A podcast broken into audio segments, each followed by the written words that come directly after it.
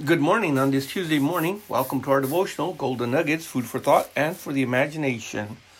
We left off yesterday, if you were joining us, we were talking about the glory of God, the glory of Christ in us, transforming us according to the book of uh, First, uh, Second Corinthians, chapter three, verse eighteen, but also Christ, uh, the hope of glory in the life of the believer, according to Colossians, chapter one, verse twenty-seven to whom God would make known what is the riches of the glory of this mystery among the Gentiles, which is Christ in you, the hope of glory. And of course, part of the hope of uh, uh, glory is uh, the hope of our calling, which in Ephesians chapter 1, in verse number 17, it begins as Paul prayed for the church of Ephesus and he asked that the spirit of wisdom, revelation, and knowledge be given unto them concerning their calling, concerning their hope, concerning Christ in them. And then we had made mention that uh, our physical bodies is part of that, in that it is perishing, it is dissolving away, but God has made preparations for us already in heaven. Paul was looking forward to that and then of course uh, the resurrection of the saints. In 1 corinthians chapter 15 verse 35 but some man will say how are the dead raised up?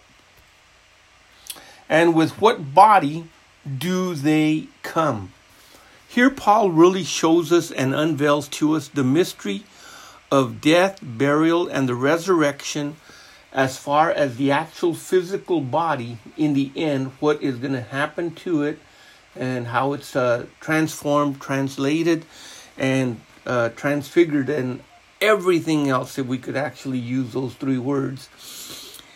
The physical body is going to go under, uh, is under going to, is going to undergo a change that is so fast, so instantaneous that the Scripture in Thessalonians says, in the twinkling of an eye, uh, it's basically going to be transformed. It's going to be changed. Those that are alive in Christ will have that body immediately. We will not get to see death. We will not get to taste death. But it's instantly changed. As fast as the atom has its electrons and protons rotating around it uh, in in in in such a fast speed that we will not even be consciously aware of it that it has taken place. It just will take place. Of course the dead which are in christ will just rise up. But it is the way and in the condition that it is raised that we had made mention yesterday that the glory of each body is going to be different according to how they have served the Lord here, how they have lived here, how they have obeyed the Lord and walked according to his word.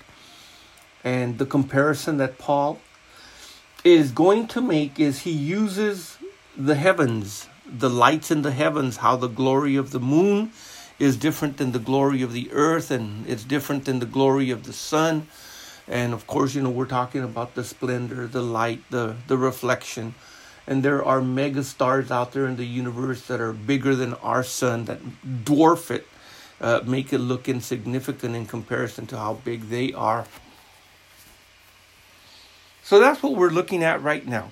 Now why all of this? Because it is part of and connected to our life as we have walked it and lived it by faith here and have allowed the capacity of both faith and the Holy Spirit in our lives to be expressed through our mortal physical bodies.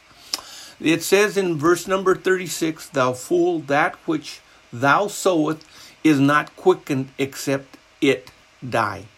In other words, that which uh, is planted in the ground, every seed, and it considers that our physical body is a seed, that when it is planted, in other words, when it dies and it is buried or put into the earth, that it will uh, germinate and grow up again. But of course, that seed that you put into the ground doesn't look anything like uh, what comes out.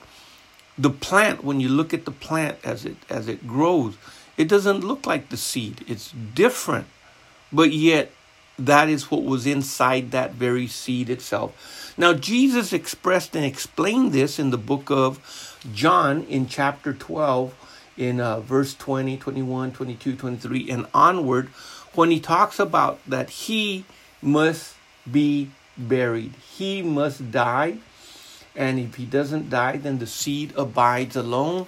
It cannot bring much fruit. So Jesus gives us the example of his very own life, of his very own self, to express and teach us concerning this. And, and the scripture is very clear in what Jesus was talking about. He, he didn't uh, uh, beat around the bush. Uh, in verse 31, it says, Now is the judgment of this world, and now the prince of this world is to be cast out. And if I be lifted up from the earth, I will draw all men unto me. So we know that Jesus is talking about his death, burial, and resurrection. In verse number uh, 23 of John chapter 12, it says, And Jesus answered them, saying, the hour is come that the Son of Man should be glorified. Uh, notice that word glorified. The word glory in the scripture is the word doxa, everything that God is, everything that God has, the expression of everything that could possibly uh, apply to Him. Well, whether it's His glory and honor and majesty and his wisdom. Jesus is going to be glorified. And he says, Verily, verily, I say unto you, except a corn of wheat fall into the ground and die, it abideth alone. In other words, if you just kept it in the package, if you kept, kept that seed inside a little jar and it never was put into the ground, but if it die, in other words, the ground, the water, the elements, the soil, everything working on that little seed wear away the shell. And when the shell is worn away, then from the inside, the life that is inside that seed, it begins to bring forth a new life. The plant doesn't look anything like you can you can plant a, a, a seed of some kind and when you compare the seed to how it looks to the plant, it's not the same thing. Even though it came out of that little that little seed, it doesn't look anything like it afterwards. But if it die, it bringeth forth much fruit. And then Jesus, of course, said, He that loveth his life shall lose it. He that hateth his life in this world, in this cosmos, shall keep it unto eternal life. So we understand that's what he's talking about here in Corinthians. That if you sow the seed, the seed must die. The only way it can be made alive and bring forth whatever's inside of it is that the shell, which is the body of it, the outer body, must dissolve away. And that which thou sowest, thou sowest not the body, that shall be but the bare grain. It may chance of wheat or of some other grain. In other words, what you are bearing is not the new life, but it's the old life. That is what's going into the ground. And out of that, and of course, he's talking about bringing forth uh, the new physical body that is going to be a result of the final redemption of our life. But at the same, same time, we can take that to understand and and and and realize the concept that as we deny ourselves daily as we deny ourselves daily and have recognized ourselves already dead unto sin and allow the life of Christ to come forth then that new life in Christ in us is very different than the life that we used to live before it begins to be made manifest. It's inside of us, but it takes the wearing away it takes the dying of the old self, the denying of it, so that the new life can be brought forth. And then it says in verse number 38 God then giveth it a body. A body. The the word there that is used basically would be the same thing. It's the same thing as a physical flesh body.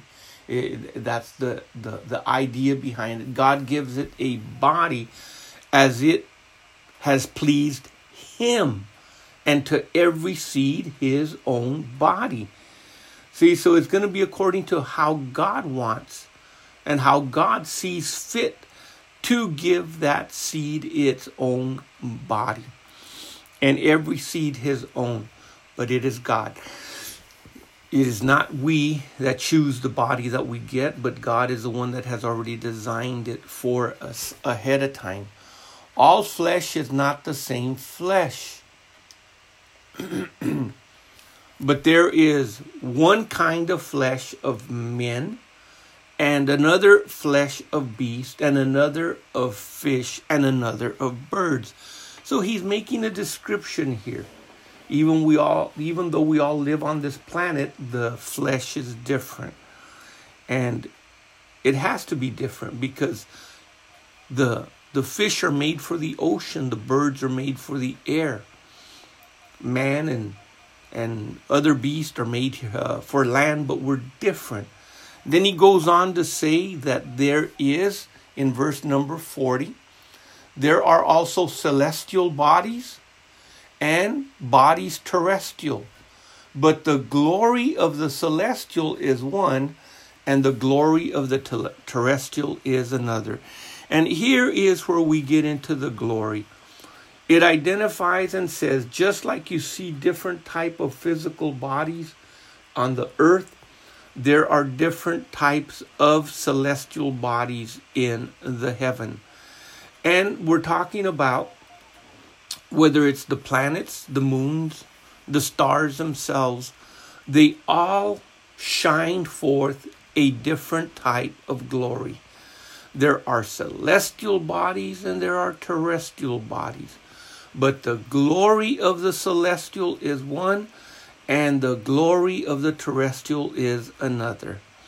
Then he goes on to verse 41 there is one glory of the sun, and another glory of the moon, and another glory of the stars. For one star differeth from a star in glory.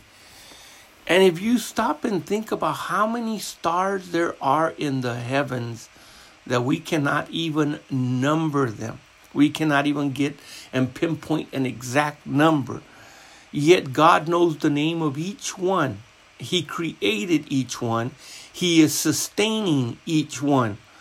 While no different than all of those that have from the very beginning of the creation of man have believed on God, have served God, and those that were in the nation of Israel that served God, and then, of course, when the Gentiles were allowed in uh, through the preaching of the gospel of Christ, how many believers that there are.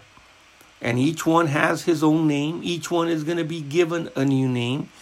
Each one is going to have his or her own glory, different than that of another. So, once again, and there is the glory of the sun, and another glory of the moon, and another glory of the stars, for one star differeth from another star in glory. Then he makes the connection in verse 42. So also is the resurrection of the dead.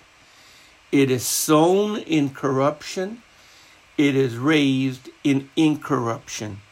It is sown in dishonor, it is raised in glory. It is sown in weakness, it is raised in power. It is sown a natural body, it is raised a spiritual body. There is a natural body, and then there is a spiritual body. As it is written, the first man, Adam, was made a living soul, which in Genesis 2 7 it says, Adam became a living soul, and the last Adam was made a quickening spirit. That is speaking about Christ. And that, uh, however, that which was not first, uh, which is spiritual, but that which is natural, afterwards, that which is spiritual. Well, we've run out of time. Join us on Wednesday as we finish up this thought and continue with our studies.